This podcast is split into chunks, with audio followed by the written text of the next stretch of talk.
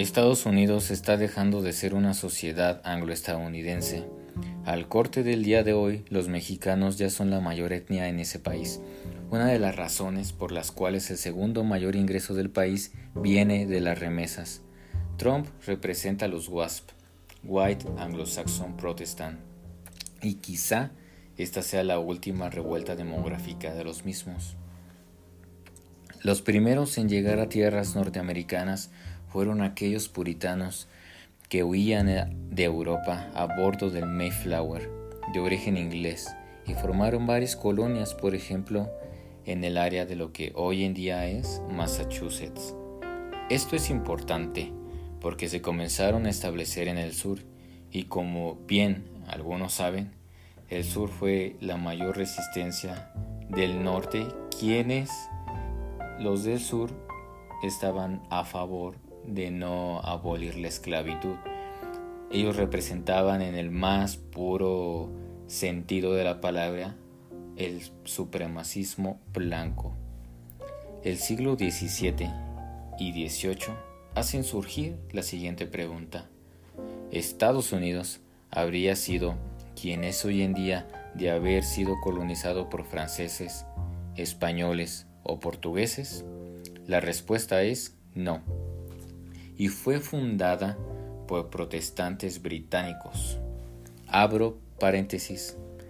Vean cómo una ideología, doctrina o creencias pueden influir tanto al grado de tomar un de formar una potencia como lo son ellos hoy en día, aunque ya no la dominante. Estados Unidos ha combinado desde entonces cultura, prácticas políticas, lengua inglesa, entre otros puntos. Estados Unidos representa un núcleo netamente protestante que colisiona con el latinoamericano netamente católico y la inmigración latina representa un riesgo que pudiera dividirlo en dos partes como en dos lenguas. No crean que el muro es adorno o un símbolo, va más allá. Les recomiendo leer un libro llamado Choque de Civilizaciones de Samuel Huntington, quien aborda a profundidad este tema.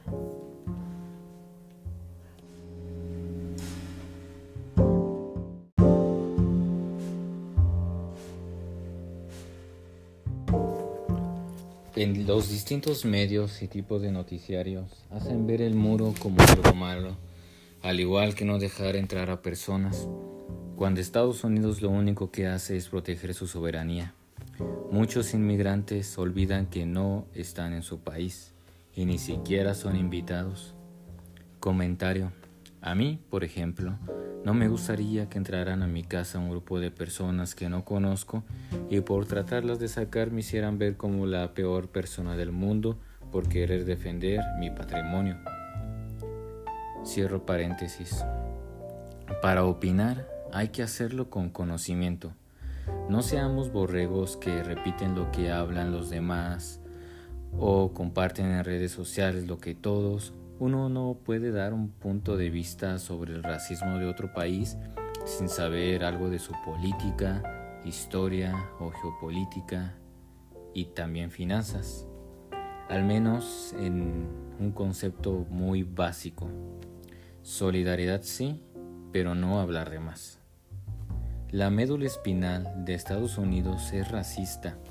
Todos los padres fundadores tenían esclavos. Los que se aferraron más a estos fueron los del sur, lo que provocó la guerra civil o de secesión. Trump representa la clase trabajadora y el voto rural de los WASP. Es un nacionalista y anti-Wall Street Dicho esto, imagínense la cantidad de enemigos que se aventó Trump y aún así el impeachment no funcionó. El trumpismo representa un despertar de protesta por parte de los supremacistas blancos.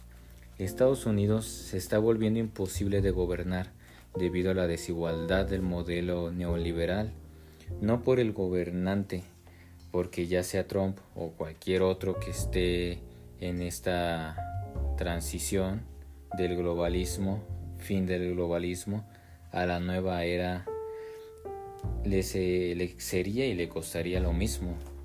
En este siglo, la globalización sucumbe por financiarista, intentos fallidos de ingeniería social que han marginado al 99% de la población mundial. ¿Y a quienes rechazan los WASP?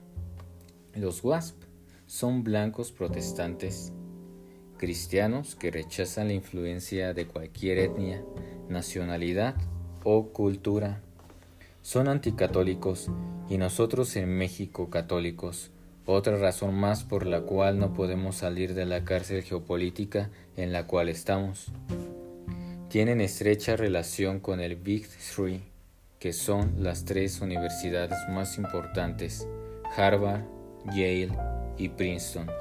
A lo largo del tiempo han ido perdiendo su influencia. ¿Y quiénes son los puritanos? ¿O quiénes eran los puritanos, mejor dicho? En pocas palabras, eran reformistas que pedían que la iglesia anglicana rompiese con el catolicismo y sostenían que Dios era la máxima autoridad. No por nada vemos en el billete de un dólar, In God We Trust, y lema oficial de Estados Unidos. Como cualquier otra nación, esta también tiene raíces profundas provenientes de una creencia en particular, poder supremo. Dicha frase también nos lleva a la masonería, la cual forma parte de la médula espinal junto con el puritanismo, protestantismo y cristianismo. Varios padres fundadores pertenecieron. La primera piedra del Capitolio, fue puesta mediante una ceremonia masónica por George Washington. La masonería también está llena de matices. Hay varios ritos y algunas tienen corrientes más conservadoras y otras más liberales. Por ejemplo, el pastor de Trump es masón del rito escocés que posee un grado 33 y su nombre es Vincent Pale, cuyo antagonista de este rito es el de York.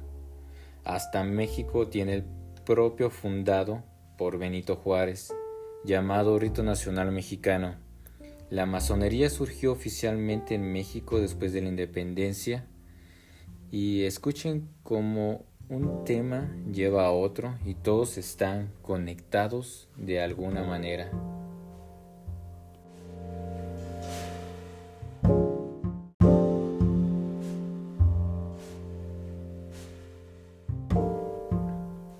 Un hecho poco conocido, aunque parezca increíble, es que Trump y su administración han hecho más por la comunidad negra que Obama, por ejemplo.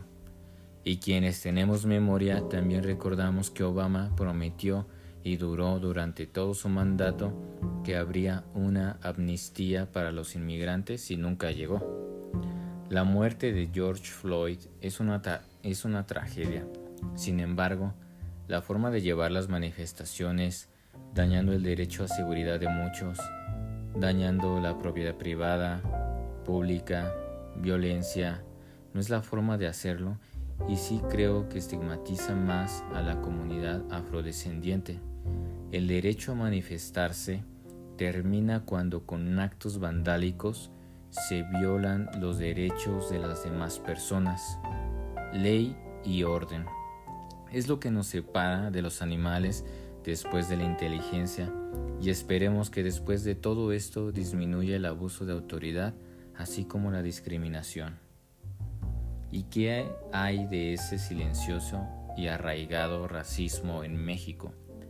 En México es un problema tan arraigado que parece imperceptible.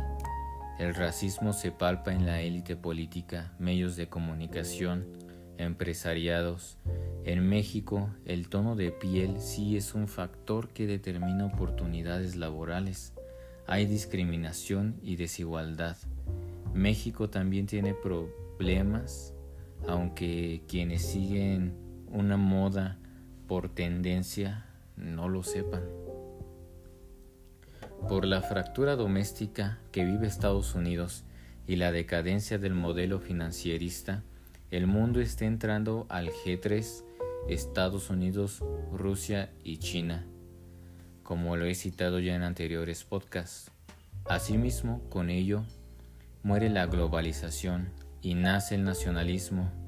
Izquierda y derecha pasan a ser términos viejos y vencidos, pues a la nueva dinámica hay de los dos de un lado y de otro. Ya el mundo se divide entre nacionalistas y globalistas. Sobre la globalización hay dos términos, la estadounidense que es financierista y la china que es economista. Esto es importante porque muchas personas piensan que algunos conceptos son de significado igual en todo el mundo cuando no es así. Por ejemplo, no es lo mismo que escuches la historia de la Segunda Guerra Mundial en México o cualquier país de Occidente a escucharla en Rusia. Es imposible quitar el racismo de Estados Unidos.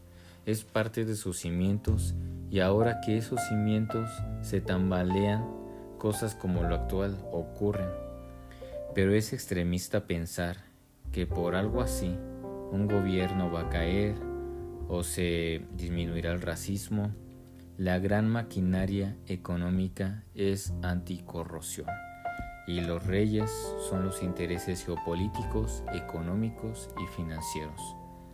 Aparte del libro que les recomendé al principio, lean Trump y el supremacismo blanco de Alfredo Jaliferrame y Strategic Vision de Zbigniew Brzezinski estos dos libros que les acabo de mencionar también son muy buenos para entender toda la problemática ideológica que está ocurriendo en Estados Unidos, más allá de las protestas actuales de la comunidad afrodescendiente.